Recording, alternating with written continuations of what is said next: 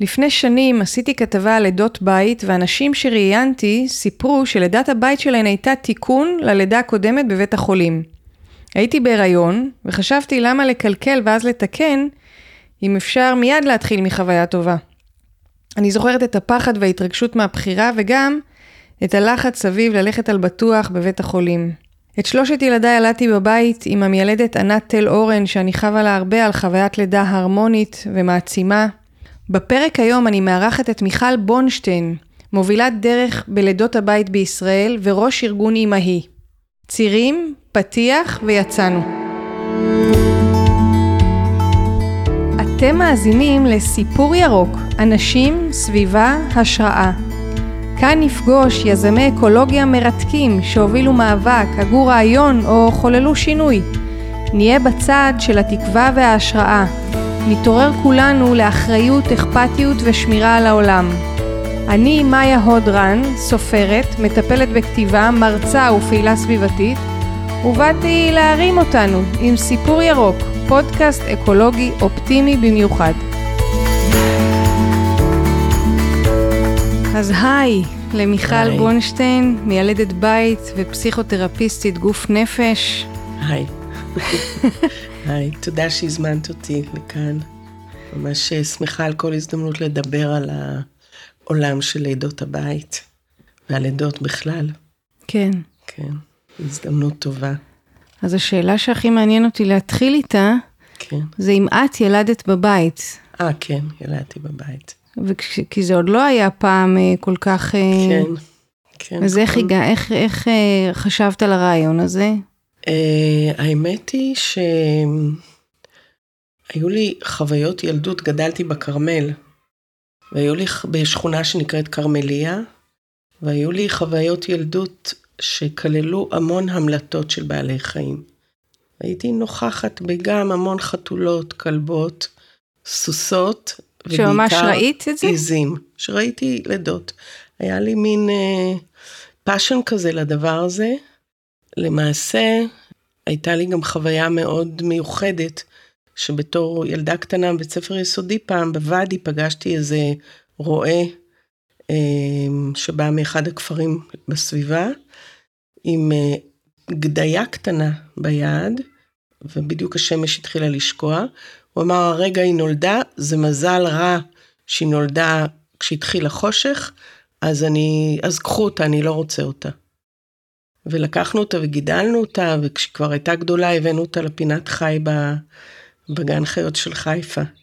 אבל זה היה כזה מין, לא יודעת, זה נתן לי איזה מין הסתכלות כזאת. זה היה חוויה נורא מיוחדת, בשקיעה כזה, בוואדי, בחוץ, פתאום הוא הגיח כזה עם הגדיה הזאת. ודווקא אותך הוא תפס. אני שוטטתי שם, זה היה ליד הבית. כן. אז, אה, וגם, אחר כך הייתה לי חוויה מאוד מאוד חזקה. כשהייתי בכיתה י', כזה בגיל 15, 16, 17, ברחתי כל הזמן מבית ספר, הייתי קמה בבוקר, במקום ללכת לבית ספר הייתי יורדת לים דרך הוואדי, והיה שם, יש שם כפר ערבי, ויום אחד הלכתי ככה לאורך איזשהו שביל, שיש שם קיר, קיר כזה של אבן סיד, לבנה כזאת, יש שם מערת שתי הקומות, יש אנשים שמכירים. הסתכלתי למעלה, פתאום אני רואה עז עומדת, והיא בדיוק, יצאו ממנה קרומים כאלה ו... ודם, והיא ככה מסתכלת עליי בעיניים וכזה אה, פועה כזה, ואני רואה אותה ממליטה. פשוט וואו. על ה... ככה, וכזה מסתכלת עליי ופועה, פועה, וכזה מסתכלת עליי ישר בעיניים. זה כזה, זה היה לי רגע כל כך זה, שלקחתי אבן שהייתה מוכתמת בדם ושמתי אותה בכיס, ועד היום יש לי את האבן הזאת. וואו. וזה איכשהו, אני לא יודעת, זה משהו שאני נזכרת בו. אחר כך קראתי איזשהו שיר, אה, שיר תפילה כזה של יולדות באפריקה, שהן אומרות, אה, אנחנו מתפללות, בבקשה שנוכל ללדת בקלות כמו העיזים. בעצם הפעולה הזאת שהיא כל כך טבעית והיא כל כך חלק מהעולם והיא כל כך, שגם אנחנו יולדות, אז איכשהו כשהגעתי ללידה, אני גם אגיד שראיתי את אה, פסטיבל וודסטוק, כשהייתי בת 14 ראיתי את הסרט הזה, וכל כך הקסמתי, הוקסמתי מהדמות של האישה שהייתה שם, של כל הבנות ההיפיות האלה שמסתובבות עם תינוקות, וכל הדבר הזה כל כך הקסים אותי, כמובן המוזיקה המדהימה.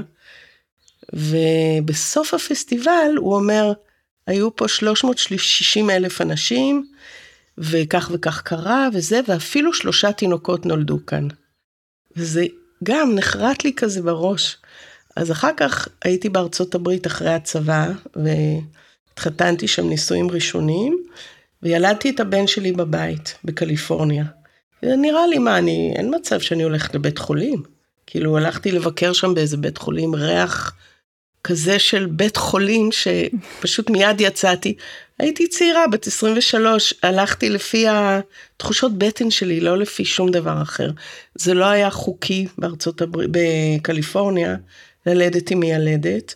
אז המיילדות שעבדו, הן היו מאוגדות באיזה מועדון נשים בסנטה קרוז, שנתן גם שירותי הפלות, וגם זה היה Our Bodies Ourselves. אז הם לימדו נשים לבדוק את צוואר הרחם, זה היה ב-1979-80. היית בת? הייתי בת 23-4, ילדתי בגיל 24.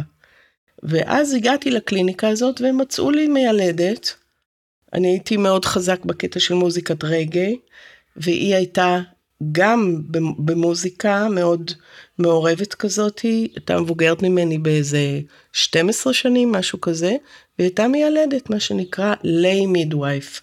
כאילו מידווייף מחוץ לחוק, שהם בעצם למדו מאיינה מיי גסקין. איינה מיי גסקין, שאת מכירה את השם? לא. היא תורגם הספר שלה לעברית שנקרא spiritual midwife, שזה מיילדת אה, רוחנית. זה ממש תורגם לפני כמה שנים, שלוש-ארבע שנים לעברית. והיא בעצם הובילה את התנועה של לידה טבעית, לידות בית בארצות הברית בשנות ה-60. והיא הקימה ארגון שהיום נקרא מנה, Midwives of North America. זה ארגון ענק שמוכר על ידי משרד הבריאות האמריקאי, והן עושות, אה, למיילדות שם יש כבר רישיון, ובית ספר למיילדות והכל, וזה ענק. וזה חוקי. וזה חוקי לגמרי. זה לקח עשרות שנים להתארגן בצורה כזאת, אבל היא התחילה אז, והמיילדת שלי הייתה תלמידה שלה, והם למדו כזה גראס uh, רוטס, כזה ברמה כזאת של קורסים בבתים וזה וזה, וילדתי איתה, וזו הייתה חוויה מדהימה, באמת, של קשר עם נשים, היו הרבה נשים, היה קשר איתם, סביב להריונות וללידה, סביב לטבע, הייתה, היה לנו גינה אורגנית, היה לנו, במקרה הגיעה איזו משלחת של נשים מאפריקה, מבוגרות כאלה, אז הם לימדו אותנו כל מיני ריקודים שהנשים האפריקאיות לומדות כדי לשחרר את הגוף, לשחרר את הרחם ללידה, וכזה קשר עם האדמה, הם כל הזמן דיברו על הכפות רגליים שרוקעות באדמה ומתחברות לקרקוע הזה של האדמה, כדי ליצור את המקום הזה שאת קורעת ללדת ומוציאה מתוכך את התינוק. נותנת לתהליך לקרוא בצורה טבעית. וזה מאוד מאוד דיבר אליי, אני ממש כזה, ממש הרגשתי שלמה עם זה. אבל אנחנו מדברות על גיל 24, נכון. 3, אז אני ככה חושבת אה, איך את בכלל מגיעה לה, לאפשרות הזאת, כי האפשרות הרווחת היא בתי חולים. מאיפה את שומעת על זה שיש אפשרות גם ללדת בבית? חיפשתי, גרתי בסנטה קרוז, היה שם את ה... את יודעת, זה היה חוד החנית של השינוי, האזורים האלה, של התקופה הזאת. וחיפשתי ומצאתי, פשוט, אה, אני אמרתי, אני אלד בשדה, לא אכפת לי. אני לא נכנסת לבית חולים. ואמרו לי, תשמעי, יש מידווייבס, תחפשי. יש, אה, זה אוכלוסייה אלטרנטיבית כזאת שהייתי כן. מחוברת אליה. Mm-hmm. אז בקיצור, אה, ילדתי את הבן שלי בבית, הייתה לי תהליך לידה ארוך, כמו לידה ראשונה.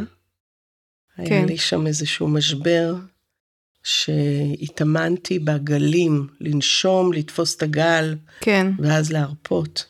ואז עוד פעם לנשום, לתפוס את הגל ולהרפות. וכשהגלים האלה התחילו להיות מאוד מאוד סוערים וקרובים וחזקים מאוד, איבדתי את זה. התחלתי להיכנס למין פאניקה כזאת ולא הצלחתי להירגע בין... ואז המיילדת פשוט הסתכלה לי בעיניים ואמרה לי, תיקחי את הקול שלך, תורידי אותו למטה למטה, לתחתית האגן, ותכניסי את זה לתוך הרחם. וזה מה שעשיתי. פשוט הסתכלתי בעיניים שלה ועשיתי את זה. וזה השפיע בצורה דרמטית. כל ה... זה ממש כמו טרנספורמציה רוחנית הרגע הזה. ובאותו זמן, זה היה מדהים, כי ברגע הזה של המצוקה הזאת אמרתי לעצמי, את זה אני יודעת לעשות, אני הולכת להיות מיילדת. וואו. כן, זה, זה מה ש... אבל זה, את יודעת, זה התחבר לכל המסע הזה שעשיתי ולכל ה... הרגשתי מאוד מאוד, ומהרגע הזה ידעתי, אני הולכת להיות מיילדת. והחיים שלי הובילו אותי בצורה כזאת שכשהבן שלי היה בן שנה פלוס, נפרדתי מהבן זוג שהיה לי שם, אבא שלו, וחזרתי לארץ, נרשמתי מיד לבית ספר לאחיות, והתחלתי במסלול להיות מיילדת. מיילדת בבית חולים. זה מה שקורה, לא הייתה אפשרות אחרת. כן, כן. וגם הבנתי שיש הרבה מה ללמוד. למרות שאני בתפיסה הפנימית שלי, אני הרגשתי שאני כבר מיילדת. כי אני צריכה ללמוד כל מיני דברים, אבל אני כבר מיילדת. ממש ככה. כן, זה לי, ידיעה ברורה. היה לי ידיעה מאוד עמוקה וברורה. וכן, והתחלתי, למדתי בבית ספר לאחיות, שמאוד התחברתי, כי תמיד אהבתי לטפל. אהבתי את זה, אפילו שזה קשה, סיעוד, בתי חולים, מחלות, מוות, כל הדברים האלה, אבל המחזור חיים הזה והיכולת להתחבר לאנשים, הרגשתי שאני יכולה לעזור לאנשים, אז היה לי המון סיפוק מזה. כן. מהעמדה הזאת של לעזור. יצא לי לעבוד במחלקות, ללוות אנשים למותם, כל מיני דברים, החסרים הנוראים שיש בבתי חולים, לראות את המקום ההומני הזה שצריך למלא אותו וכמה שהוא חסר. אז באמת, היו דברים קשים. לא נתנו להורים עדיין לישון עם הילדים בבית חולים, למשל. זה היה דבר חדש. ההורים היו רבים כדי שייתנו להם להישאר עם הילד בלילה. את יכולה לתאר כזה דבר? לא. כשאני התחלתי להיות מיילדת, אז היו סוגרים את הדלתות של חדר לידה. האישה הייתה נכנסת לבד. פשוט לבד. כאילו דבר בלתי נתפס. אני ילדתי בבית, בסביבה הפרטית שלי, עם הבן זוג שלי, ומיילדת שכל כך אהבתי, וזאת שליוותה אותה, גם מיילדת מתלמדת. אני הייתי מוקפת בנשים שליוו אותי לאורך התהליך, וגם אחרי, בתמיכה מדהימה. את באה לבית חולים, האישה, זה כאילו, עד היום שאני חושבת על זה, אני מתרתחת איך זה יכול להיות, הטעות הזאת שעשו. אבל זה כבר לא קורה, זה נגמר. זה היה רק כמה עשורים. זה לא נמשך הרבה זמן, הטעות הזאת, כי תמיד נשים ילדו בתוך המשפחה שלהם, בתוך הקהילה שלהם. אף אחד לא לקח את האישה ובודד אותה שהיא תתמודד לבד. ואני זוכרת איך היו, לימדו אותי לעמוד בדלת ולהגיד, גברת, לאן את הולכת? סליחה, לאן את הולכת? לא, לא, לא, לא.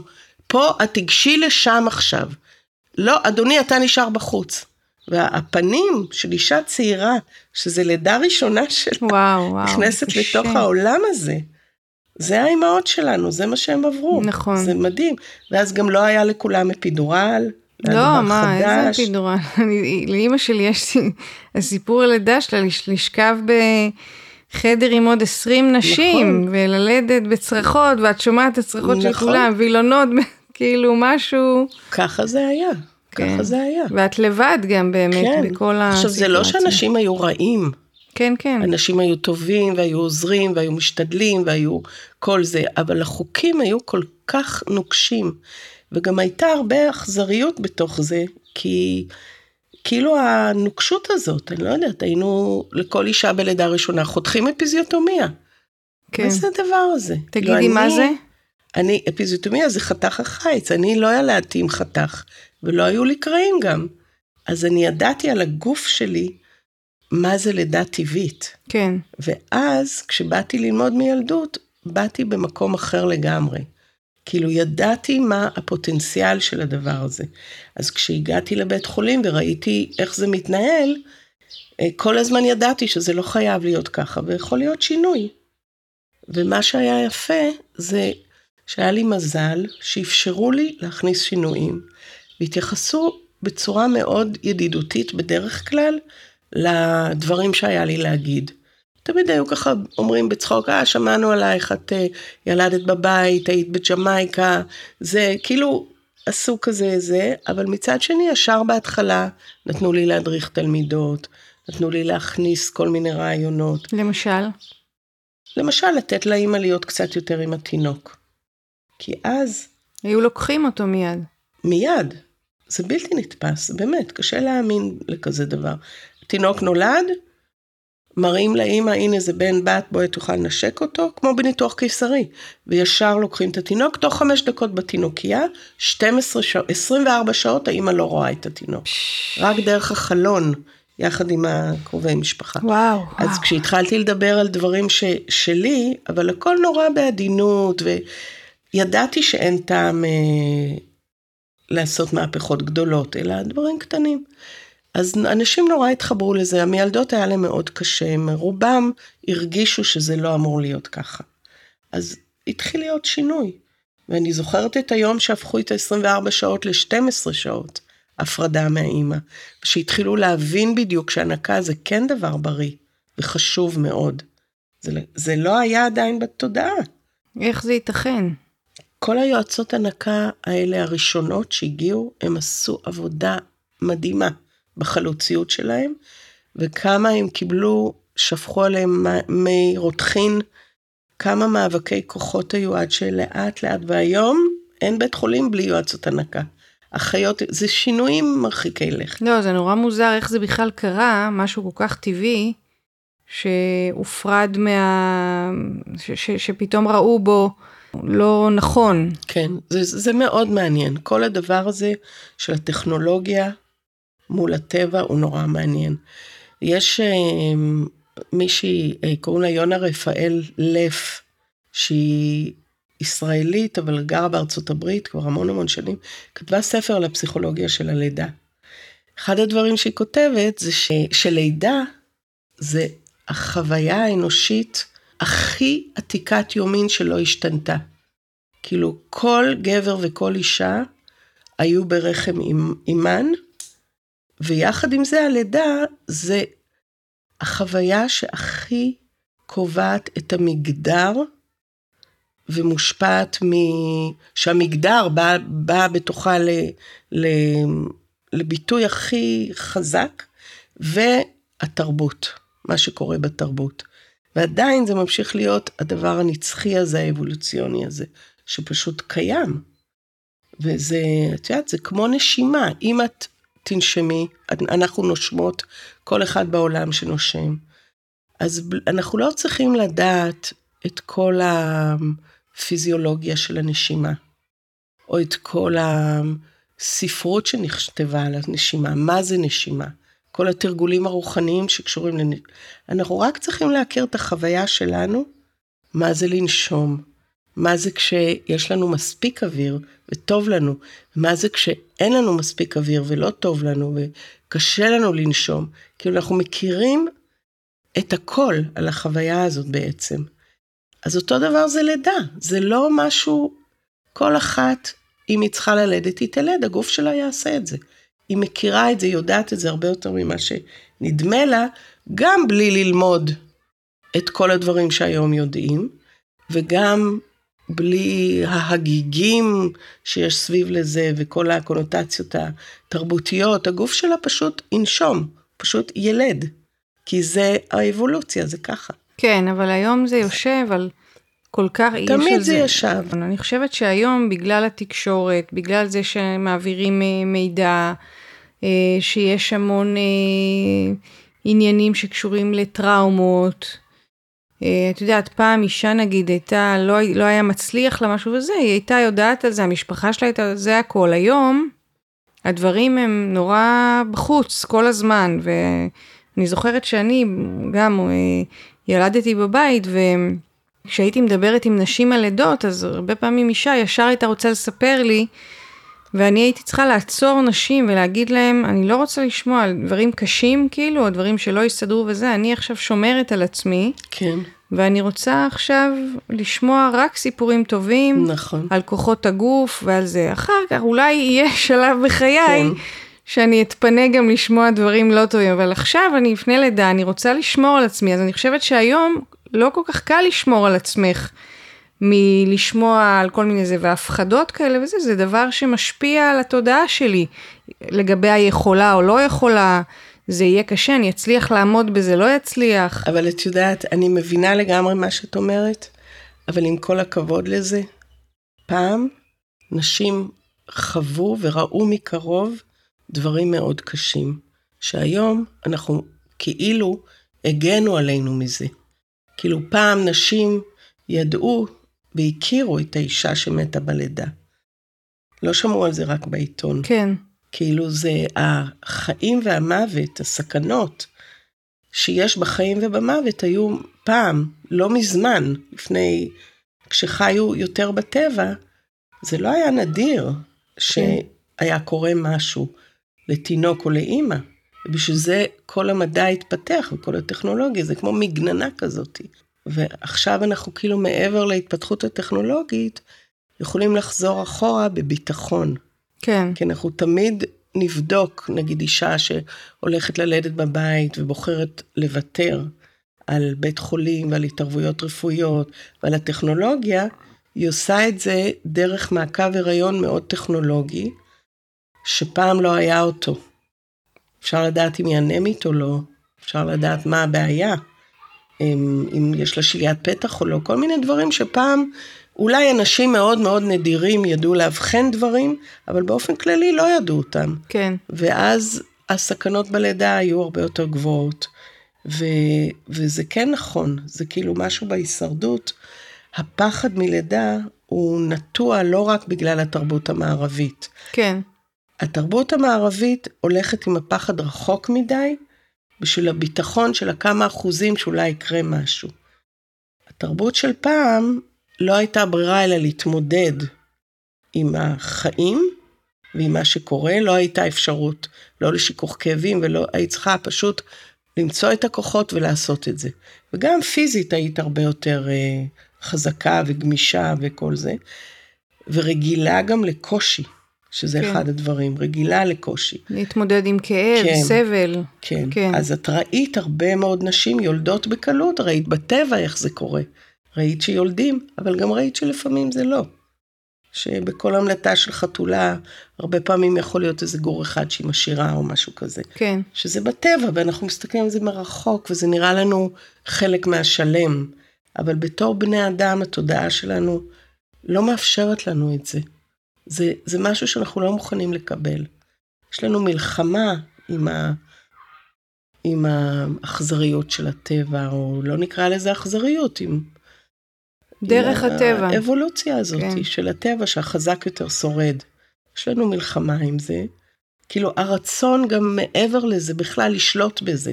בכלל שלא יהיה לנו חוויות כאלה, אלא שיהיה רחם מלאכותי ואנחנו נשלוט בכל הדבר הזה, זה לא יהיה בגוף של האישה, וזה קורה, זה קורה, זה מתקדם, זה קורה הדבר הזה. יש איזה נתק בין הטבע, הגוף, החוויות האלה, לבין הטכנולוגיה. זה משהו שטמון באנושי, בבן אדם. וגם יש את כל התפיסה, את מכירה את הספר בראשית ילדה של אורנה פילץ? אה, לא. יוצ... ממש יצא לאחרונה. של קובץ 아, מאמרים. כן, כן, כן, על לידה. על לידה, ספר מקסים. ואחד הפוסטרים של צילום שהיא מצלמת שם זה, היא כותבת, אני לא יצאתי מהצלע שלך, אתה יצאת מהכוס שלי.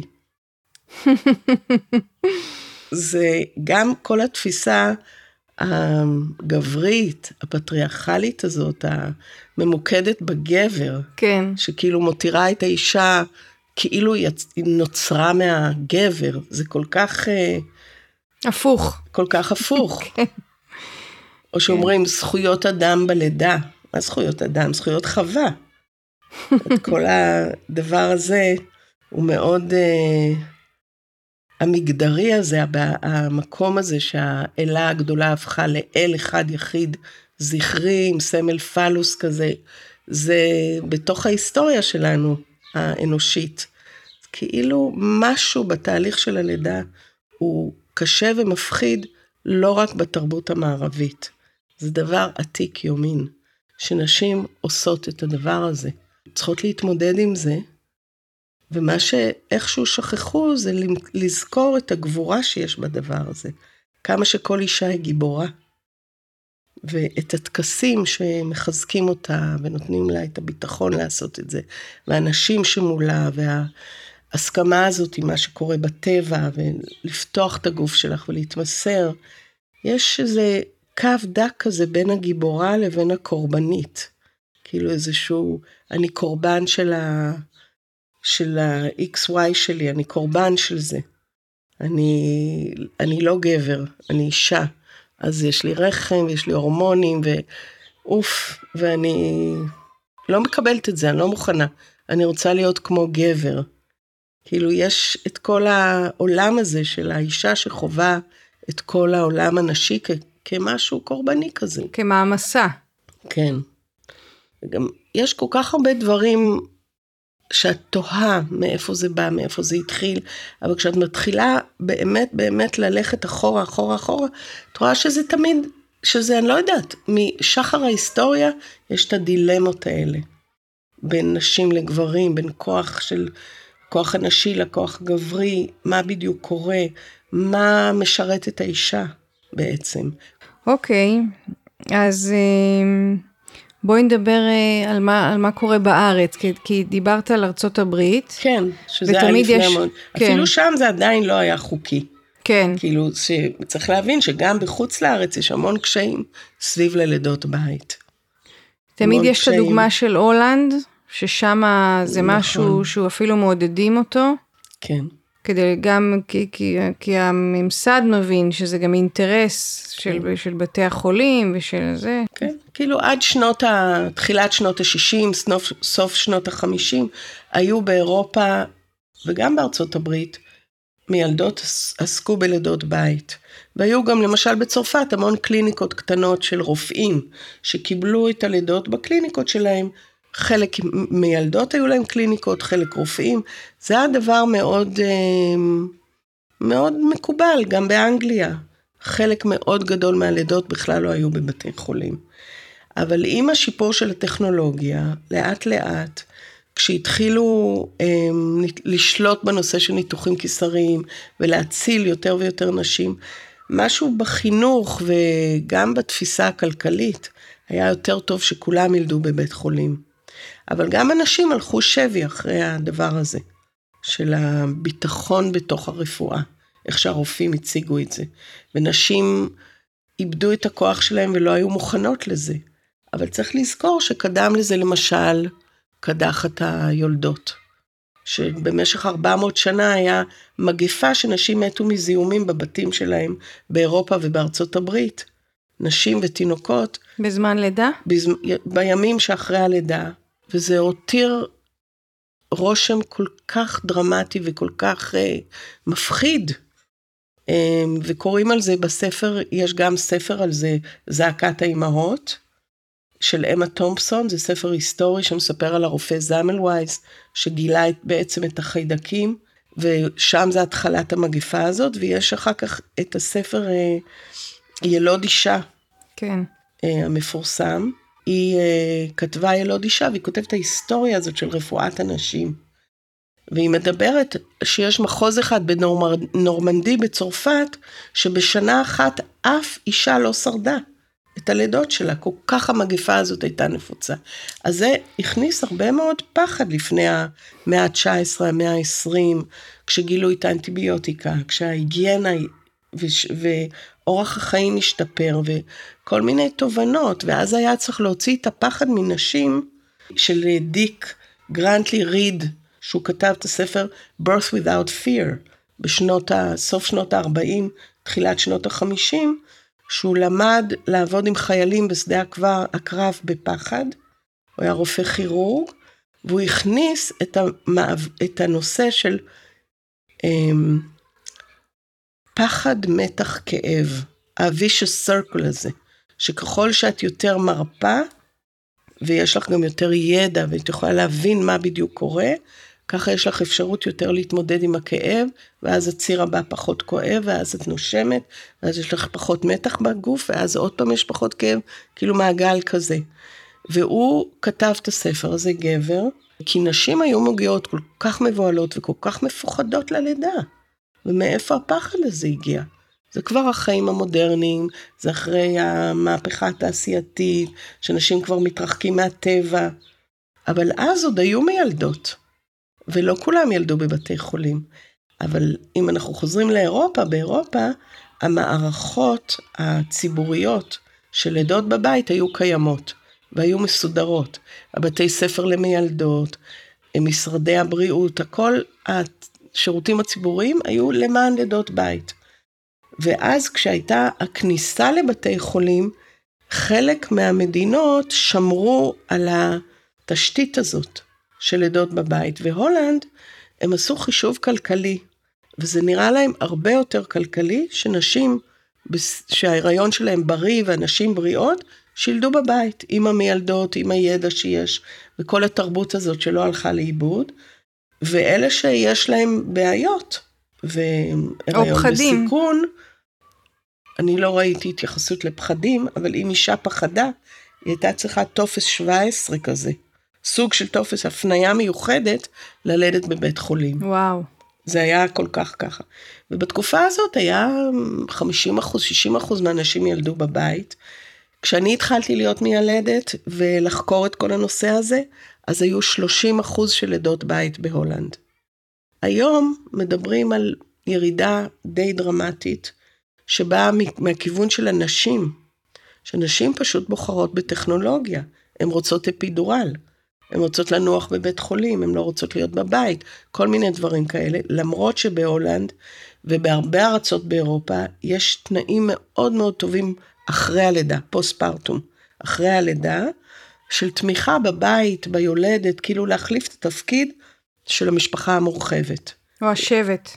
או השבט, המשפחה המורחבת, השבט, הנשים האחרות, שאישה לא עומדת לבד עם תינוק או עם הבעל שלה והכל נופל עליהם. המשפחה הגרעינית, כאילו הבעל צריך להיות האבא, הבן זוג, it takes a village to raise, raise a child, כאילו צריך כפר לגדל ילד. אז בהולנד, או בסקנדינביה, או באנגליה, יש אחיות שבאות ועוזרות, וזה ציבורי. זה מטעם הרפואה הציבורית. כן. שזה הסתכלות מדהימה, אבל זה עדיין לא קשור לאיפה האישה בעצם תלד. כן. ויש יותר נשים שהיום יותר ויותר נשים שמעדיפות, מאוד מתאים לשנות 2000, מעדיפות ללדת בבית חולים. כן. אז איך, אם נחזור עכשיו לארץ ולהתחלה שלך, אז כשאת uh, רצית להיות מיילדת כאן, כן. זה היה משהו יחסית חדש, להיות מיילדת בית בארץ? כן, אני, לקח לי כמה שנים טובות, כאילו לקח לי שמונה שנים עבודה שעבדתי בבית חולים, עד שהרגשתי מספיק ביטחון לצאת ללידות בית. עכשיו, לא הייתה פה שום מערכת שמלמדת, רגע, זאת הייתה התוכנית שלך מראש, ללמוד כן. את הדבר הזה ולצאת לשם. ידעו ו... על זה בעולם, כן, על התוכנית כן, הזאת? כן, זה, אני דיברתי על זה כל הזמן, סיפרתי על החוויה שלי. זה תמיד היה חוקי לילד בבית, כי פקודת המיילדת, ומקצוע המיילדת הוא עם רישיון, והוא מאפשר למיילדת לילד. לא מצוין הגבלה במקום שבו היא עובדת. כן. זה רישיון מאוד מאוד מיוחד, מאוד ספציפי, למקצוע המיילדת. אז בארץ הלימודים הם כאלה שאת קודם צריכה להיות אחות מוסמכת.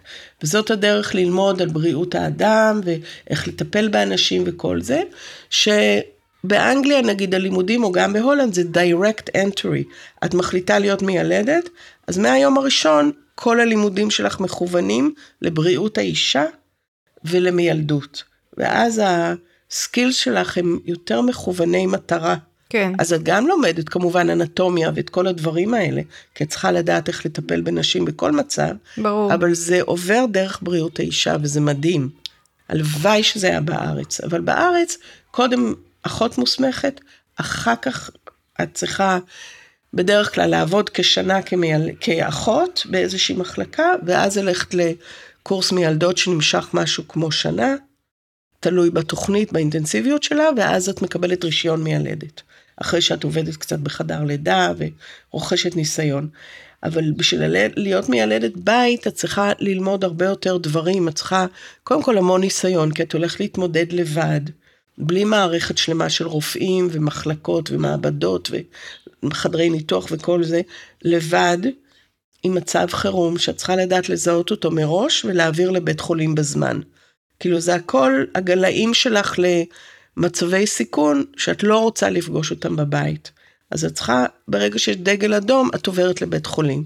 כלומר, את נהנית ממשהו שבהיסטוריה מילדות לא היה להם את זה. לא היה את הבקאפ הזה. לא היה את הבקאפ הזה, לא היה אמבולנסים, לא היה פלאפונים, לא היה דופלר, אולטרסאונד, שאת יכולה לשמוע בכל רגע נתון, בכל תנוחה שהאישה נמצאת, את הדופק העוברי למשל. כן. זה הרבה יותר נגיש. פעם היו שומעים עם כזאת שפורפרת מעץ, שהאישה צריכה לשכב בתנוחה מסוימת שתצליחי לשמוע את זה. גם את צריכה שמיעה מאוד טובה. כן. אז אה, זה אז הכל... אז הטכנולוגיה גם עזרה לנו עם לידות הבית. עם הרבה דברים. כן. עם לידות הבית. אז את זוכרת את הפעם הראשונה שלך? כמיילדת בית? כן. כן, בטח. איך, איך היה המעבר הזה בשבילך מהבית חולים? תראי, קודם כל אני אגיד כן. שאילנה שמש, שהיא המיילדת בית הראשונה בישראל, שלמדה מילדות. תמיד היו מיילדות. בדואיות, ערביות, או מיילדות בית שהגיעו מארצות אחרות, בעליות לישראל, שילדו.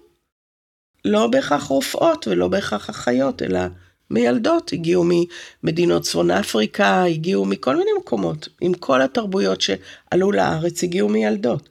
אבל מיילדת בית שלמדה להיות אחות מוסמכת, ועבדה בחדר לידה, בקריה, ואחר כך יצאה ואמרה, אני מיילדת בית, מתוך תפיסה פמיניסטית, שהאמינה בכוח של האישה ובכוח של הלידה, זאת אילנה שמש. וכשאני הייתי בארץ וחיפשתי מיילדת ללידה השנייה שלי, אז חיפשתי את אילנה. ומצאתי את אילנה כמיילדת בית, וככה הכרתי אותה. ואז כשאני רציתי להיות מיילדת בית, היא הייתה המורה שלי. ואז כבר היו עוד שתי מיילדות בית, רונית קופליס ושיין ברגנר, שכבר התחילו לעשות לידות בית. היה בית חולים משגב לדח, שהוא היה בית חולים בירושלים, שניהל אותו דוקטור שטרק. דוקטור שטרק האמין שמחלקת חדר לידה צריכה להיות מנוהלת על ידי מיילדות, וכשיש בעיה קוראים לה רופא, ולא ההפך. כן. תפיסה אחרת לגמרי, התפיסה היא מסתכלת על הפיזיולוגיה של הלידה. כל התופעה של לידה היא פסיכופיזיולוגית, אנחנו מתייחסות לזה כגוף נפש. כלומר, כל מערכת ההורמונים, מערכת העצבים, כל החוויה של הלידה, כל החוויה שיש לך לפני הלידה, התפיסה העצמית שלך, כל הדבר הזה והתרבות משפיעים על חוויית הלידה, אז התפיסה הזאתי, במשגב לדח, היה אפשר לנהל את הלידה ככה, מיילדות מנהלות. המיילדות הן המומחיות ללידות הפיזיולוגיות הרגילות, הטובות, ואם צריך עזרה, קוראים לה רופא. ככה זה אמור להיות.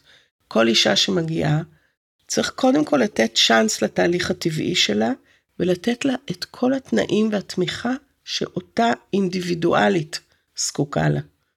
בדיוק לפי המצב שלה. וככה מראש למנוע את הטראומה שיכולה להיות בלידה. כן.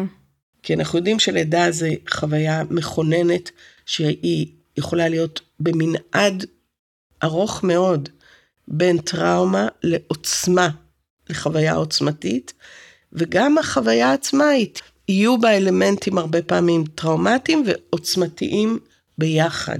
כאילו האימא יכולה להרגיש המון עוצמה, והיא יכולה גם להרגיש חלקים שהייתה בהם טראומה. זה חוויה מאוד מאוד מורכבת. אז לתת מענה לאישה ומראש למנוע את הטראומה כמה שאפשר, כי זו התמודדות מאוד uh, גופנית וגם יכולים לקרות דברים.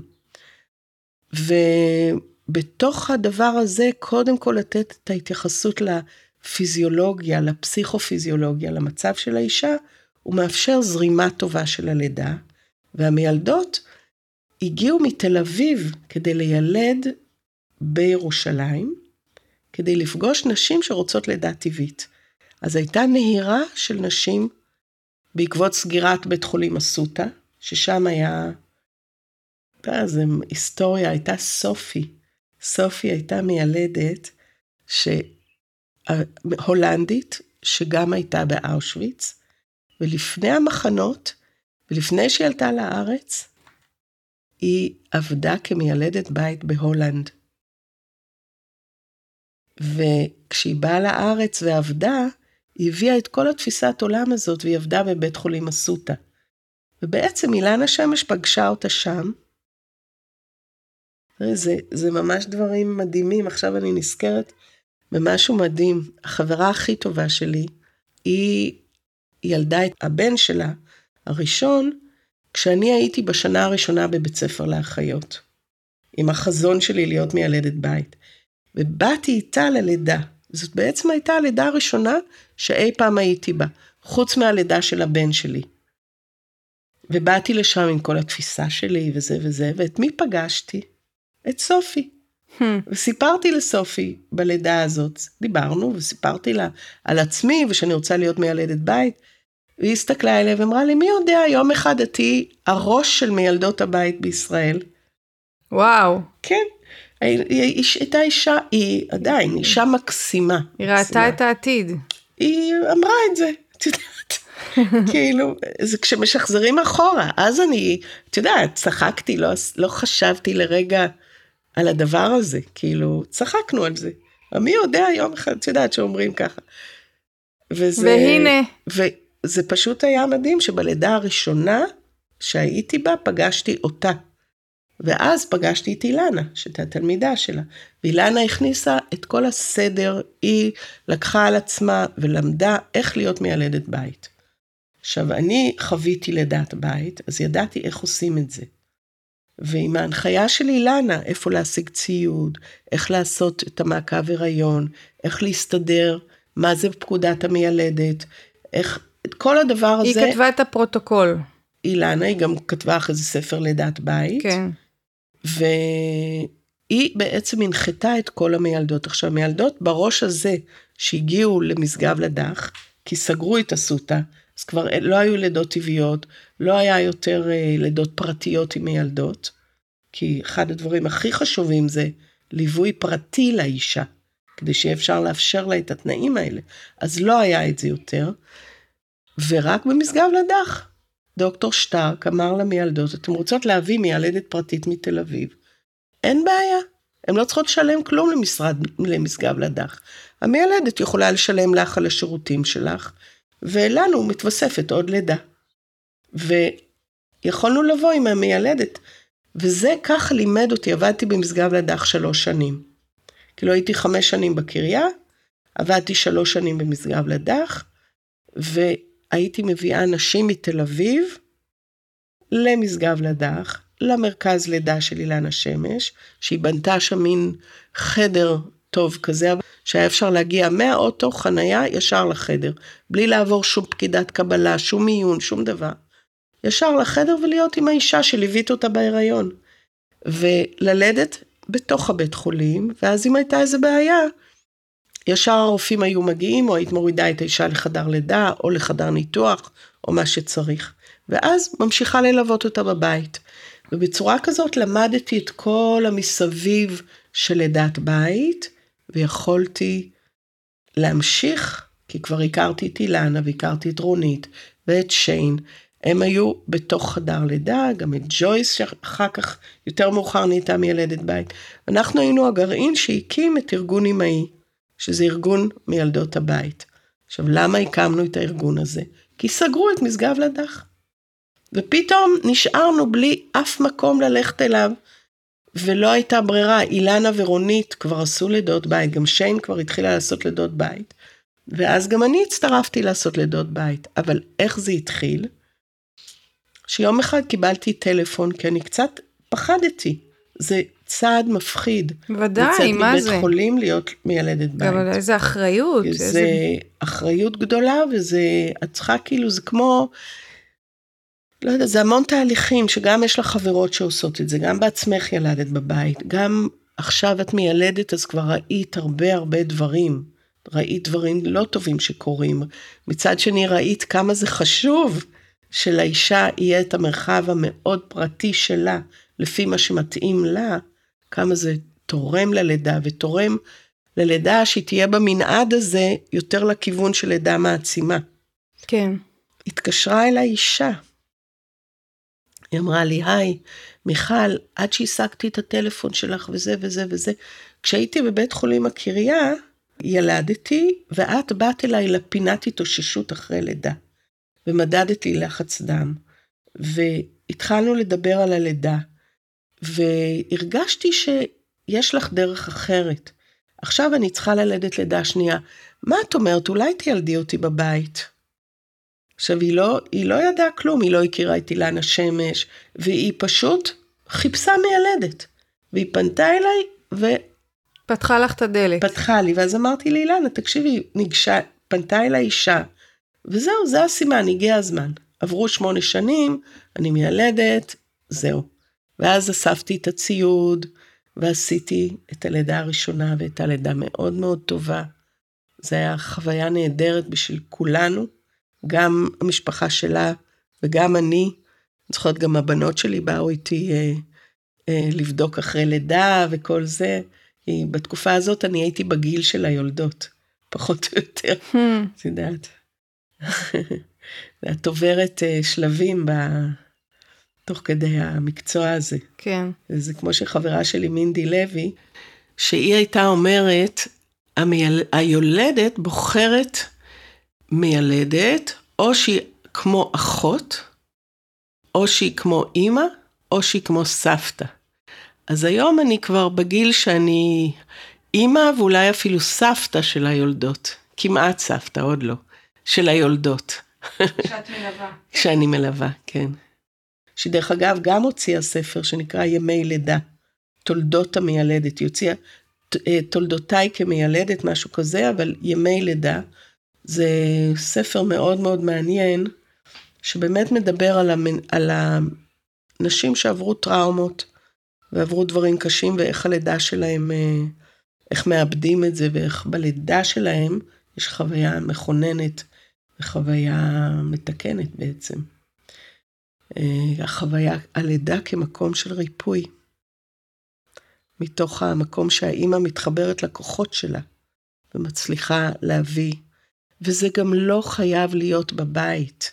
הבית זה בחירה של האישה, ומילדות שבוחרות לעבוד, אבל כל לידה, לא משנה איפה היא וגם לידה קיסרית, טמון בה כוח ריפוי מאוד מאוד גדול, וחוויה שהיא פשוט, יש בה ליווי כזה של מיינדפולנס, של הבנה מה עובר עלייך, ולהתייחס לכל מיני דברים שקשים לך, ולעבוד דרכם יחד עם מי שיכול לעזור לך בזה, ובתוך החוויה עצמה.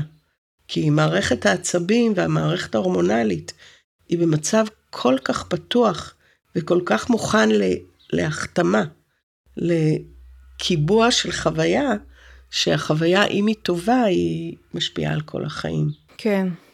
ואין אישה שלא מסכימה עם זה. Mm-hmm. וזה יכול להיות גם לפחות טוב, אם עוברים חוויות אחרות. אה, גילויים של אלימות, או של חוסר התחשבות, או של גסות רוח, הם יכולים להיראות מבחוץ אולי לא כל כך משמעותיים, אבל בתוך החוויה הגופנית הזאתי, והרגשית, זה לפעמים ממש דברים קשים שמלווים כל החיים. כיוון שלידה היא חלק מהחוויה המינית, חלק מה... בעצם מחזור המיניות של האישה, שמתחילה בחיזור, יש רבייה, יש הריון, יש המלטה, לידה, ויש הנקה. וכל זה הוא על מחזור אחד של המיניות, שההורמונים שנמצאים שם מייצרים בעצם אימא ותינוק, חיבור של אימא ותינוק. ובתפיסה המדעית הרפואית מבודדים את חוויית הלידה כמשהו שצריך להוציא את התינוק מהאימא. ולא אה, מאפשרים את המקום הזה של החיבור, של השלמות הזאת. שוב, אני אגיד שהדברים מאוד משתפרים והמודעות מאוד גדלה. זה מאוד חשוב כל הזמן להגיד את זה, כי זה באמת ככה. יש הרבה חיוב. אז למה בעצם הייתה התארגנות כזאת באמת? של מיילדות של הבית המילדות יחד. הבית. כן. כי הבתי חולים בתקופה הזאת, אני מדברת על אה, סוף שנות התשעים, מלבד משגב לדח, היו מאוד מאוד מאוד התערבותיים. עדיין לא כל אחד יכל להיכנס עם האישה לחדר לידה. למשל, הייתה מין תפיסה מאוד מוזרה, שהיא מתחברת לתפיסה פטרונית ביותר, שאימהות לא נכנסות לחדר לידה. אחיות לא נכנסות לחדר לידה. נשים שעוד לא ילדו, אחיות או משהו כזה, בכלל לא. רק הבן זוג. הוא היחידי שמותר לו להיכנס לחדר לידה.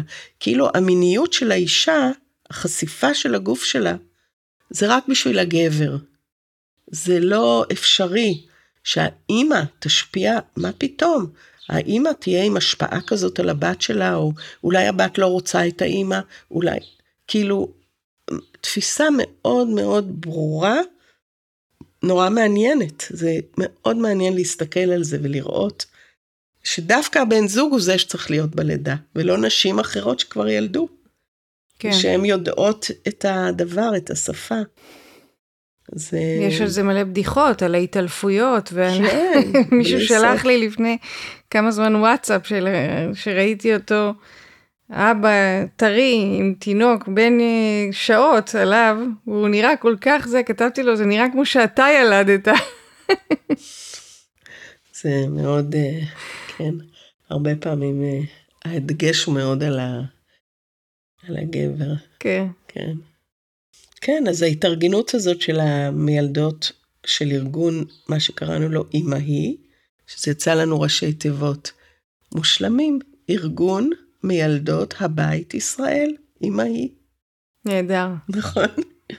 uh, מהר מאוד התחלנו לגדול.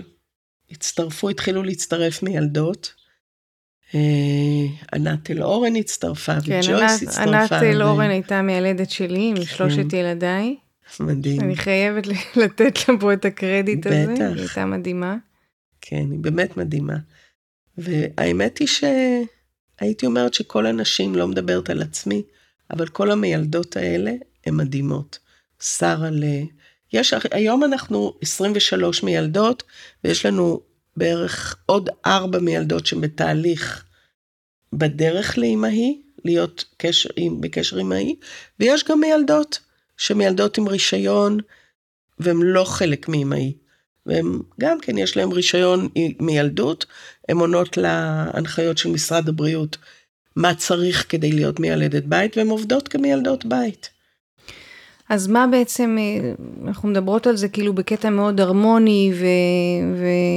וטוב, ובכל זאת אה, אולי נדבר פה על הקשיים, גם של מיילדות הבית גם של ההתארגנות הזאת וגם הקשיים האישיים. אז עכשיו יותר החלק הפוליטי כזה. אוקיי. הבעיה העיקרית בלידות בית זה שאין ביטוח. זה תכלס ברמה הכי פרקטית של העניין. אין ביטוח למיילדות בית. עכשיו, אין דבר בארץ, ובכלל בעולם המערבי, שהוא לא מבוטח. כל דבר שתעשי, כל ספורט, כל קורס, כל, uh, תלכי לעשות רפלקסולוגיה, אז לרפלקסולוגית יש ביטוח שמא, לא יודעת מה, יתבעו אותה. כמובן שכל עולם הרפואה הוא מאוד מבוטח. Uh, מסתבר שמבחינת חוקים, אין חוק שמחייב את משרד הבריאות לבטח שום דבר, אף בית חולים, אף רופא, אלא הביטוח זה בחירה של המבוטח. ושל החברות ביטוח, וזה לגמרי עסק, ומשרד הבריאות לא מצליחים להשפיע על חברת ביטוח שיש לה בעצם אה, אה, מונופול על ביטוחי בריאות אה, פרטיים, ביטוחים של אנשי מקצוע רפואיים, מילדות, לעסוק ב, ב, במקצוע הזה מחוץ לבית חולים. הם היחידים, הדאנס, לא מוכנים לבטח את מיילדות הבית. מיילדות הבית ברחבי העולם, אלה שעובדות פרילנס, יש להם תמיד בעיות עם חברות ביטוח.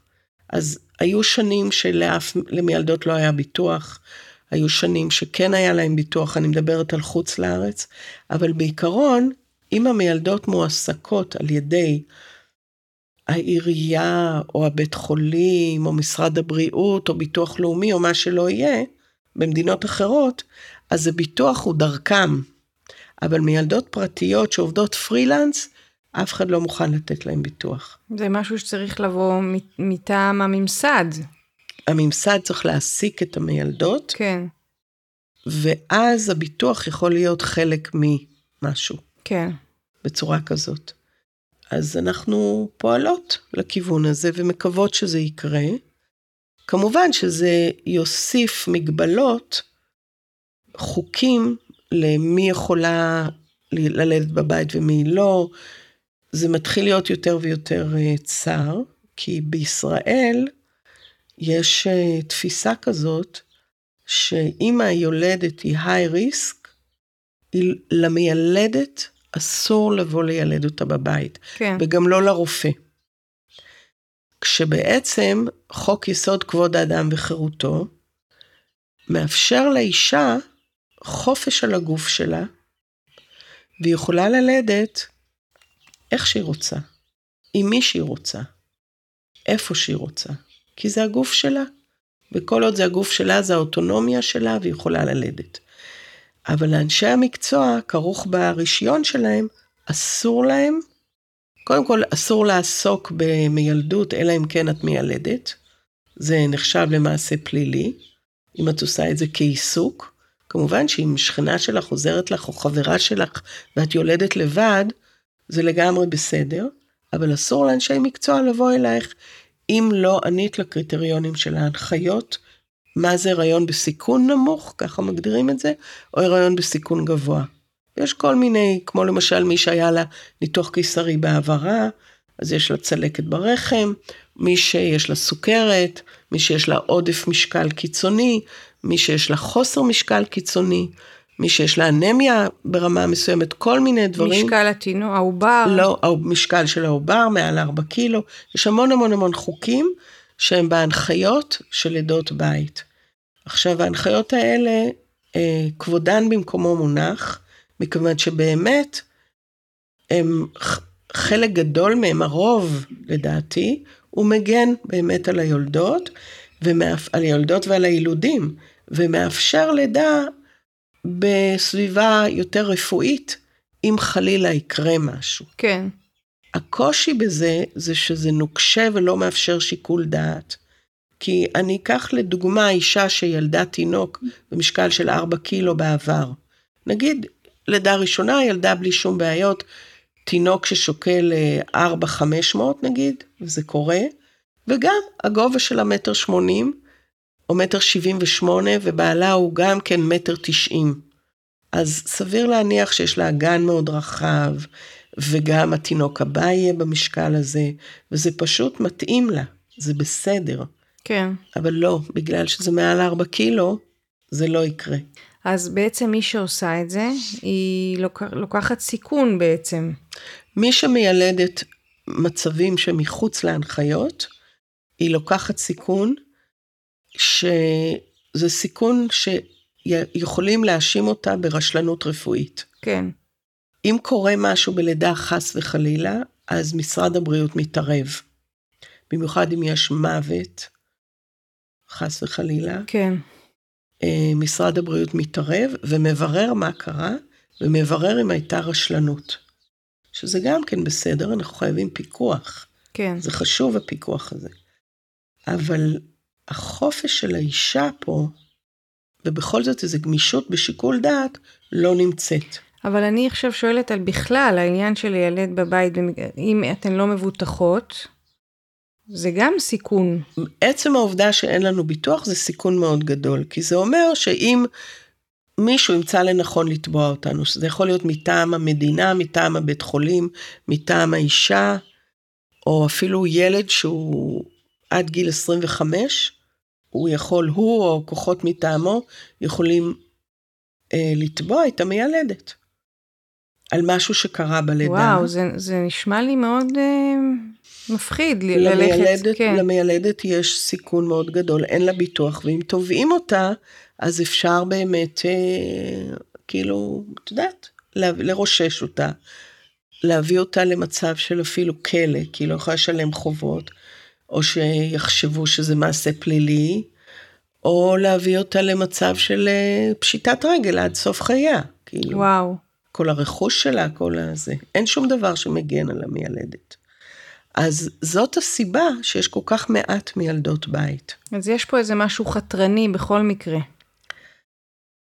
אני חושבת שלידת בית זה חתרני באיזשהו אופן, והמערכת מאוד לא אוהבת את זה, כי זה פחות שליטה על האוכלוסייה כן. ועל מה קורה ומי נולד. כי באמת העניין של השייכות של התינוק לאימא הוא נורא משמעותי. שהתינוק הזה שייך להורים האלה, לאימא הזאת, לאבא הזה. וכשיש לידה בבית אז אין שום שליטה על כל מה כן, שקורה. אני זוכרת שגם אחרי שילדתי, שמונה חודשים אחרי, פעם ראשונה הלכנו לרופא. כן, ואז אמרו לי, התינוק שלך לא מבוטח. כי בבית חולים יש מיד את העניין של הצטוותות לקופת חולים שלך. כן. באתי פעם ראשונה לרופא, והייתי שמונה חודשים, לא ידעתי שאני צריכה לפנות לקופת חולים ולהגיד, "אה, יש לי תינוק. זה היה רשום במש... למשרד כן, הפנים, הלכנו. אבל האמת היא, האמת היא שזה לא באמת נכון. בגלל שהחוק בארץ זה שברגע שנולד תינוק, הוא אוטומטית שייך למספר תעודת זהות של אימא שלו. כן, זה, זה אוטומטית, ואני לא בטוחה שבאמת, כאילו לפי החוק הזה, אני לא מכירה את כל רזי ותפניות החוקים, אבל אני חושבת שזה זה קיים. כן, אבל בכל זאת, נכון, אם את לא נרשמת גם במשרד הפנים, אז לא ייקחו את הילד שלך לצבא, למשל. דווקא.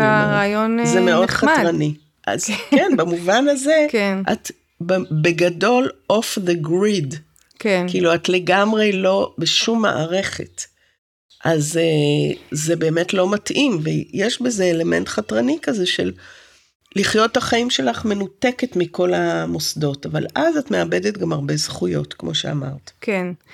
וגם אני חושבת ככה על ההשפעות, שבכל זאת יש אולי, למרות שזה כאילו ארגון נורא קטן ומעט מאוד נשים שעושות את זה, אבל יש השפעה מאוד גדולה, אולי, על איך, איך היחס כלפי יולדות השתנה עם השנים בבתי החולים. זאת אומרת, היום, זה גם עניין כלכלי כמובן, מי כן. הולכת לאן, יש פה בחירה, יש פה אפשרויות, אז יש הרבה יותר גמישות, אבל יש הרבה יותר הליכה לקראת היולדת, כן. יותר אפשרויות, הבחירה של מיילדת, כן, אה, כן? כן. תראי, אני מאמינה שזה מאוד משפיע, הנוכחות שלנו, כי אין ספק שמיילדת בית היא מממשת בצורה מלאה את כל המנעד של המקצוע.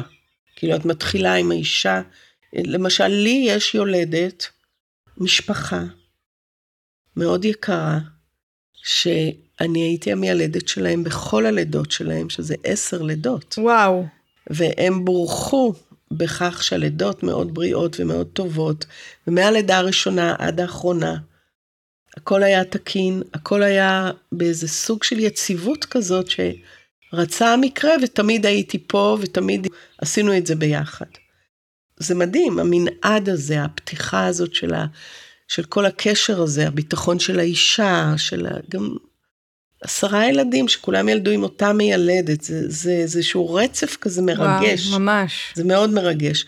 ויש משפחות יותר קטנות, שזה גם קורה כמובן, כמו שאצלך, אותה מיילדת שלוש לידות. זה מלידה ללידה חל איזה שינוי. היא, לא, היא כבר ידעה.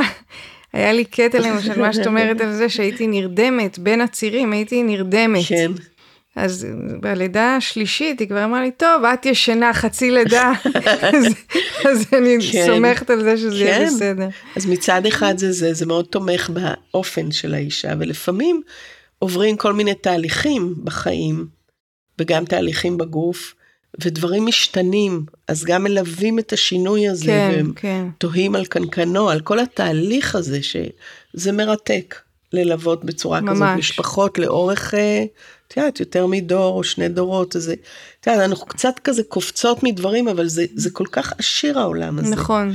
ש...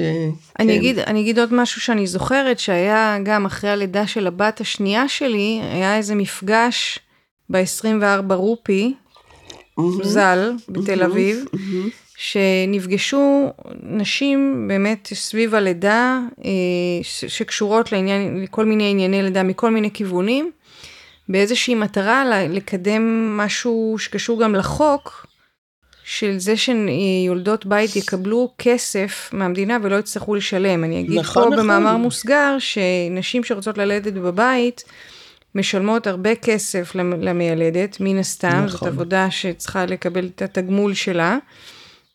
וזה בניגוד לנשים שיולדות בבית חולים, והכסף, המדינה נותנת כסף עבור כל לידה לבית החולים עבור היולדת, ואת הכסף הזה רצו לאפשר גם ליולדות בית לקבל אותו כדי לשלם למיילדת. נכון, יש uh, את הנושא של ביטוח לאומי. במדינת ישראל החוק אומר, אני כאילו בינתיים חושבת בראש שלי שהנושא של הביטוח לא לגמרי מיצינו אותו, כי קפצנו למשהו אחר, אז אני רק לשנייה אחזור לזה, כי הסיכון שאנחנו לוקחות, שאנחנו מיילדות בלי, בלי ביטוח, הוא כל כך קשה, שזה הסיבה שיש פחות מיילדות שעובדות, כי הביקוש עולה בהרבה על ההיצע. יש המון נשים שהיו רוצות ללדת בבית, וגם מבחינה כלכלית לא יכולות, כי הן צריכות לשלם מכיסן, אבל גם אין מספיק מיילדות. בכל הארץ יש רק 20, ו- 30 מיילדות שעובדות בצורה מלאה, והסיכון הוא באמת בלתי נתפס. אז אלה שעושות את זה, הן קצת לא נורמליות. כאילו, יש כאן איזה משהו, אצלי, אני יכולה להעיד על עצמי שזה passion שהוא מאוד מאוד חזק. אני מאוד מרגישה שלעבוד עם אישה ולילד בבית בצורה כזאת שלמה, זה כמעט כמו איזו שמורת טבע כזאת. זה כמו לשמר תהליך מאוד שלם וטבעי וחופשי, גם מאוד מאוד חופשי מהממסד. יש בזה משהו, איזושהי משמעות שלא צופים בך, שאת עושה את הדבר שלך מתוך עצמך, אה, שהוא נורא נורא חזק, ומאפשר לך להתמודד עם החוויות שלך, גם לך וגם ל- לאבא, להתמודד עם החוויות שלך בצורה מאוד עמוקה ומאוד בלתי אמצעית. ואת ילדת בבית, אז את יודעת על מה אני מדברת. כן. זה כאילו לקבל את ה... שהשמש מתחילה לשקוע והצירים מתחילים להתחזק, ואת לא צריכה להיכנס לאוטו ולעלות על שום כביש ולחנות בשום חנייה וללכת לשום... ולכתוב שום, ל- ל- למלא לענות טופס. לשאלות כן. מול מסכים, וכל מיני שאלות מוזרות ששואלים אותך ואת עם צירים, אלא את פשוט קורעת על הרצפה כשבא לך, התהליך. ואת נשכבת על המיטה, ואת עושה את הדברים שאת אוהבת. זה מתאפשר, וגם בשביל המיילדת, זה ללוות כאלה תהליכים, ולמצות את הסקילס שלך, את המיומנויות שלך, שהן באות כבר לא מהעולם הטכנולוגי הרפואי, אלא הן הולכות אחורה, אחורה, אחורה, אחורה בטבע. את מבינה חוקי טבע, ואת מבינה מה מיטיב, וכמה התהליך של האבולוציה הזאת הוא כל כך מדייק, ושכל הפרעה בו, זה הפרעה אקולוגית מאוד עמוקה בכל התהליך האקולוגי הזה של הלידה. השלמות הזאת היא נורא נורא מרגשת, כי אין לך הרבה הזדמנויות בחיים ללוות תהליכים כאלה, כן. כל כך שלמים מבחינת הטבע. אז, אז המיילדות שעוסקות בזה, זה מה ש... יש איזה מין תחושה פנימית כזאת שלזה הן מחוברות. למשהו מאוד עמוק, מאוד עתיק, מאוד נשמתי כזה. לעזור לנשמה להיכנס לעולם, לעזור לנשמה של האימא בתהליך שהיא הופכת עכשיו להיות אימא, ולכל המשפחה הזאת, זה כמו, זה כל כך מרפא וזה כל כך תורם לעולם. אה, זה לא שאין שם המון בעיות אנושיות כאלה ואחרות. לא תמיד זה יוצא חלק, ולא תמיד נשים פוגשות בתוך עצמן את מה שהם רצו לפגוש, או שהטבע מכין להם איזה הפתעות אה, פחות טובות. למשל. כמו פתאום יש האטות איומות בדופק וצריך לטוס לבית חולים והלידה נהפכת ל, למצב חירום מאוד קשה ובסוף ניתוח קיסרי ובסוף התינוק בפגייה ל, לאיזה חודש חודשיים. נורא קשה, כן. נורא קשה. אה, אבל יש משהו בנגיעה הפנימית, בעומק, בניסיון להגיע לשם, שמגייס גם הרבה כוחות לדברים האלה. כאילו הרבה חוכמה. אבל צריך להכין את הנשים, הן צריכות לדעת שזה לא אידיאלי וורוד והכל אה, צפוי והכל. יש פה מבחינת המשפחות בחירה מאוד עמוקה גם כן. כן. מאוד עמוקה. וצריך לדעת, צריך לאפשר להם לראות את העומק ואת האחריות של הבחירה, שהיא מאוד לא מקובלת בחברה שלנו. אז גם את זה הן צריכות לדעת שזה מה שהן עושות. וההיעדר ביטוח הזה הוא מעצים את הכל, כי אף אחד לא יעמוד מאחורייך. וקורה שהמשפחה מתהפכת, או רואה בהתנהלות של המיילדת רשלנות ורוצה לתבוע אותה. זה נדיר מאוד מאוד, אבל זה כן קורה. כן. זה קרה מעט מאוד פעמים.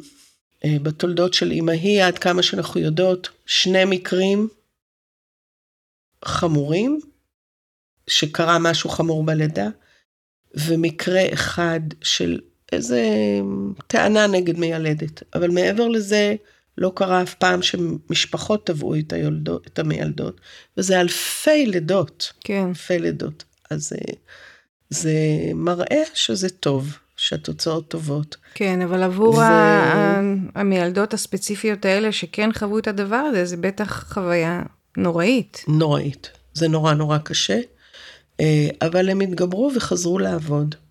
ועכשיו יש מקרה חדש של תביעה, אבל הוא תביעה מטעם קופת חולים נגד המיילדת, ולא של המשפחה נגד המיילדת.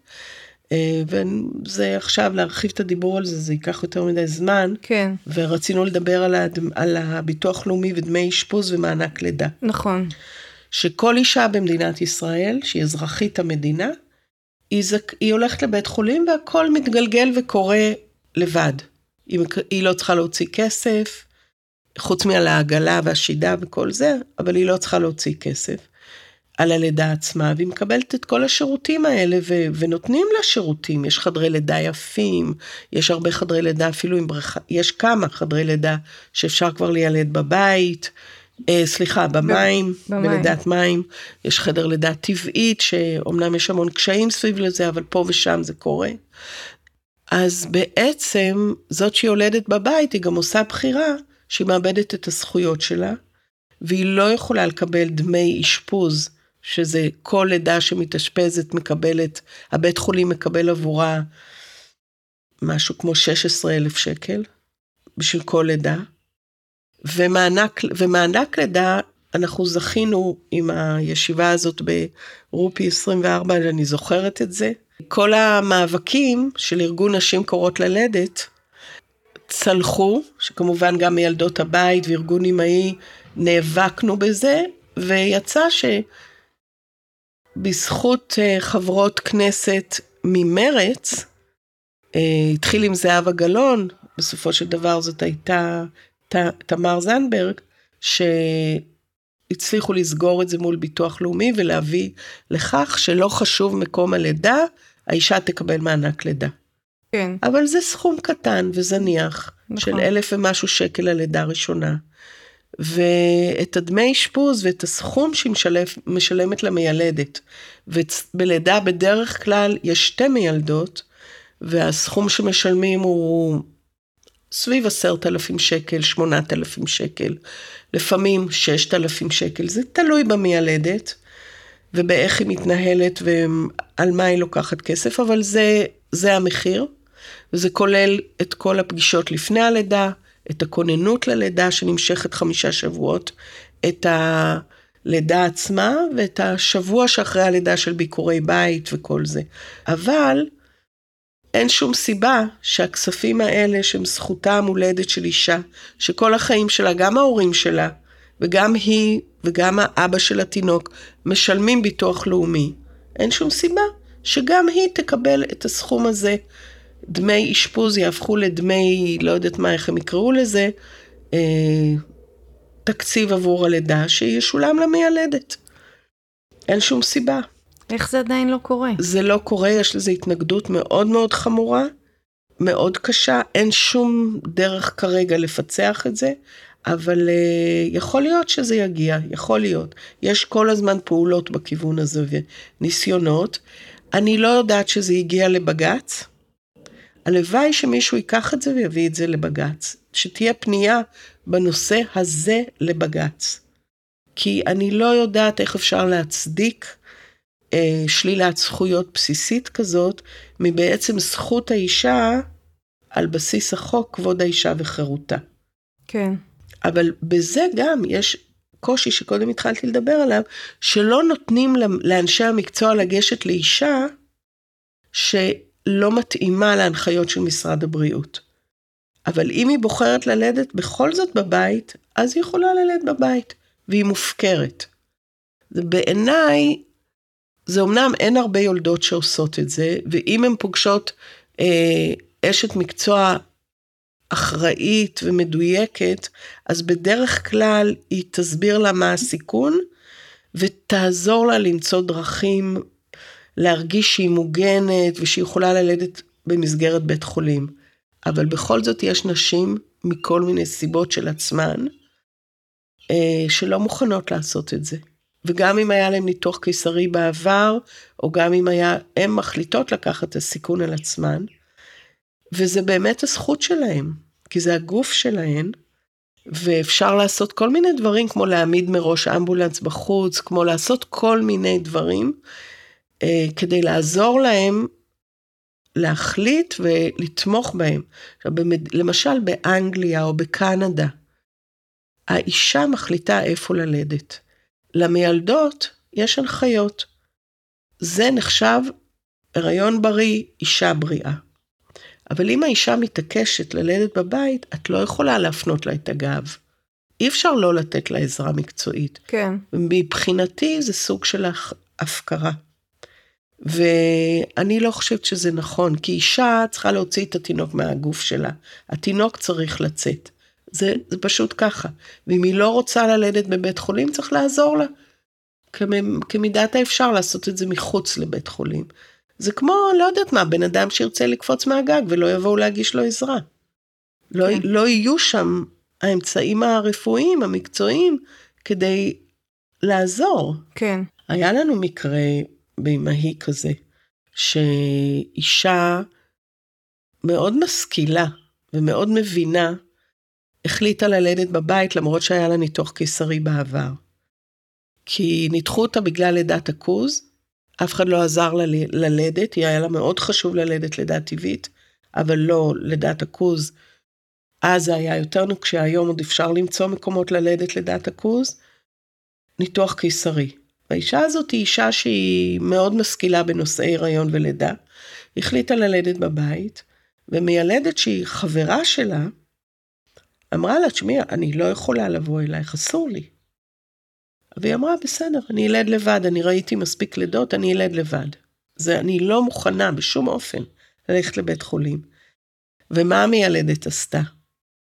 חברה שלה, לא תשאיר אותה לבד, במיוחד שיש סיכון.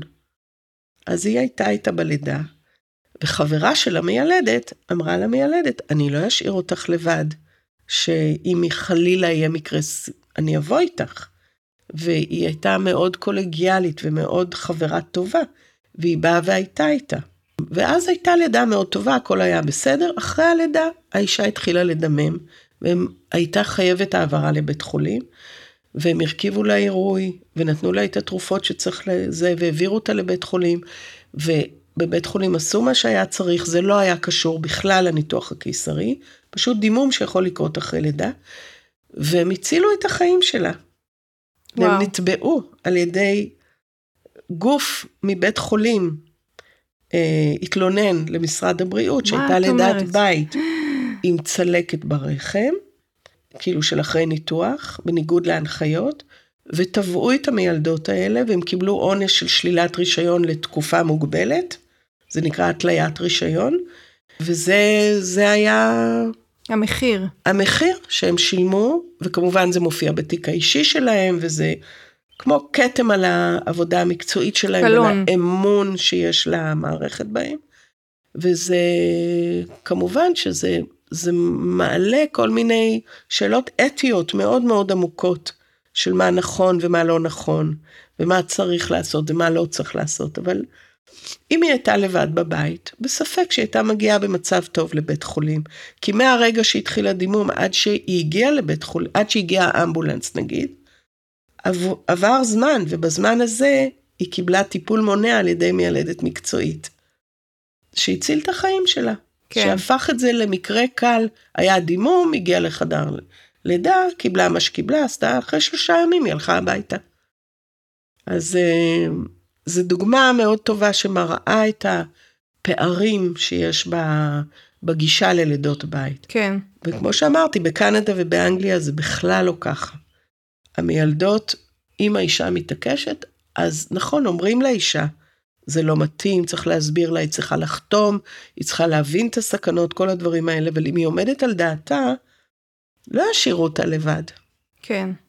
אוקיי, אנחנו מתקרבות לסיום, ואני רוצה לשאול אותך, אה, יש לנו בפודקאסט פינה שנקראת תחזית אופטימית.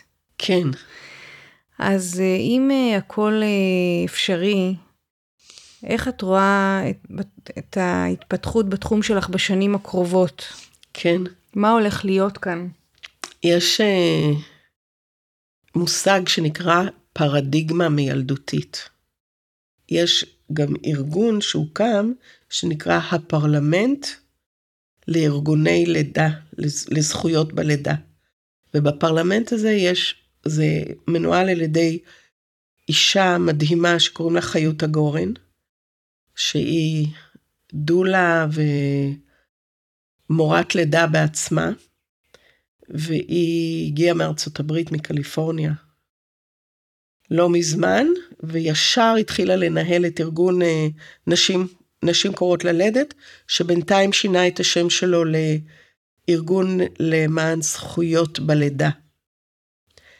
אה, אז היא יצרה את הפרלמנט הזה, שתחת הגג הזה יושבים כל הארגונים למען זכויות בלידה, שזה, התהליך האופטימי כבר התחיל. הוא התחיל והוא קורה, והוא כבר קורה הרבה שנים, ושינויים לוקחים זמן. אין ספק שהכוח הנשי והמודעות לחשיבות של הלידה, הכל זה ממש קורה, הוא קורה בגדול, ממש בגדול. אז uh, הארגונים האלה חוברים יחדיו, והמודעות לנושא של אלימות בשדה הלידה נגיד, הטראומה שמתרחשת בלידה, מניעת הטראומה, התהליכים העוצמתיים שיכולים לעבור על אישה בזמן לידה, התהליכים, התנאים שאישה צריכה כדי שהיא תהיה בה עם הפרשת ההורמונים הנכונה, כל הדבר הזה, מה היא צריכה כדי לתמוך בזה, הידע הזה הולך ומתגבש, ו... יש עבודה על זה. אה, סגרו את המרכזי לידה, בטח שמעת על זה. כן. שגם המרכז לידה של אילן השמש סגרו אותו, וגם של אה, אה, בית יולדות של עופרית ותמי סגרו אותו. ועופרית ותמי נכנסו למאבק נגד הסגירה של המרכז לידה שלהם, ובבג"ץ, ואחרי תהליכים ארוכים, הבג"ץ שלהם זכה. יחד עם ארגון אה, לזכויות, ארגון שנקרא זכותי ללדת, ליוו את התהליך, והם זכו במשפט שהשופטת פסקה שקודם כל מרכז לידה זה לא בית חולים, ולמשרד הבריאות אין את האפשרות לסגור מרכזי לידה. אז נכון להיום אפשר לפתוח מרכזי לידה לפי ההנחיות של לידות בית. ובינתיים משרד הבריאות מינה ועדה, אני הייתי חלק מהוועדה הזאת, שבנתה הנחיות למרכזי לידה. איך לייצר מרכזי לידה בארץ, ממוסדים, מנוהלים על ידי מיילדות, גם רופאים יכולים לנהל אותם, וההנחיות דומות אבל יותר חמורות קצת מלידות בית. אין את הפתרון הזה של השיקול דעת וזה, אבל יש סיכוי שזה יהיה מבוטח, יש סיכוי שזה יעבוד בצורה יותר אה, שיתוף פעולה עם בית חולים ועם הממסד, ואני מקווה שבהמשך לידות הבית ייכנסו לתוך הסוג הזה של ההנחיות והסוג הזה של הזכויות.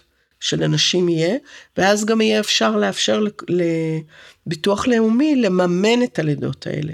כי זה יהיה בחסות משרד הבריאות. זה, זה בעצם החזון, שנשים תוכלנה ללדת לפי הפרדיגמה המילדותית, שזה אומר רצף בטיפול מהתחלת ההיריון עד הזמן שהיא נמצאת בבית, אחרי הלידה, אותם אנשי מקצוע, אותו רצף מחשבתי של טיפול הוליסטי, שלם, שרואה את הלידה כתהליך פסיכופיזיולוגי, וכמובן אותם ערכים גם בתוך החדרי לידה, הרחבת המעמד של המיילדת והיכולת שלה שבחדר לידה תהיה מיילדת מול יולדת. לכל יולדת תהיה מיילדת איתה, שיהיה נחמד אם היא גם תכיר אותה לאורך ההיריון, אה, וזה יהיה פשוט מקום שנשים פוגשות מיילדות בגובה העיניים שלהם. ומקבלות מענה לצרכים שלהם, המגוונים כנשים. כי יש משהו בתהליך של הלידה שהוא תהליך כל כך גדול.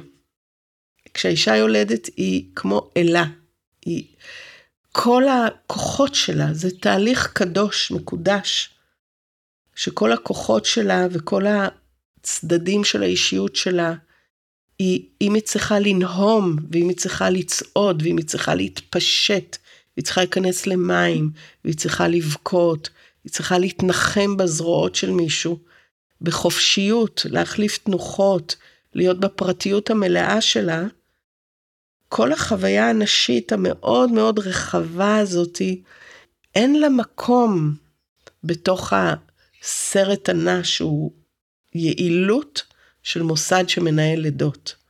זה פשוט אמ, מקום שלא ממש יכול באמת לאפשר את זה מבחינת כוח אדם, מבחינת אה, מרחב טיפולי. צריך לחנך רופאים, צריך לחנך מיילדות, צריך... הכל קורה בתוך הבית חולים, צריך להכניס ציוד לתוך החדר בזמן שהאישה לוחצת. צריך להעביר משמרת ומדברים מעל הראש של האישה. והתהליך של השינוי הזה הוא הולך ומתרחב. אני יכולה לספר על עצמי בתהליך של השינוי, שב-99 אני פתחתי קורס בבית ספר לאחיות של איכילוב, שנקרא מילדות ללידה טבעית. זה היה קורס שנמשך שנת לימודים, פעם בשבוע יום לימודים, היה ארוך, היה איזה 200 שעות אקדמאיות, ונש... ופשוט המילדות למדו שיטות טיפול אלטרנטיביות וגישה אחרת ללידת בית, ללידה. להבין את הפיזיולוגיה, את הפסיכופיזיולוגיה של הלידה. איזה יופי. כן, והקורס הזה נמשך שנים, ומאות מילדות עברו בקורס מכל הארץ, רצו לבוא ולמדו, ואחר כך הקורס הזה התפצל לעוד קורסים, ועד היום הקורס הזה, לפי המודל הזה, ממשיך להתקיים. אה, והמסרים בתוכו, כי בוא נגיד שזו תנועה עולמית, של לתת מקום ללידה, לתת מקום לאישה להיות אישה ולקבל את מה שהיא צריכה בצורה שוויונית לגמרי, כי זה הכוח היחידי שבאמת מביא חיים לעולם הזה. והוא באמת קדוש, ובאמת צריך לתת לה אלה היולדת את כל מה שהיא צריכה בזמן שהיא יולדת, ולראות את האלה שבתוכה. צריך לראות את זה, ולתת לזה את כל המקום. זה מאוד יעשיר את התרבות, וגם יעשיר את האימהות. ואת המשפחה בכלל. אז... אה, אז אמן ואמן. אמן ואמן. מיכל בונשטיין, תודה רבה שבאת, היה מרתק. תודה על, ה... על האפשרות הזאת באמת לדבר. תודה רבה על ההקשבה הסבלנית שלכם. כל מי שהוזכרו בפרק, הנשים והספרים, העמותות והארגונים, אפשר למצוא בדף הפרק באתר הפודקאסט סיפור ירוק. אני הייתי מאיה הודרן, ואנחנו ניפגש בקרוב בפרק הבא. בינתיים, שנהיה טובים לעצמנו, לזולת, לעולם.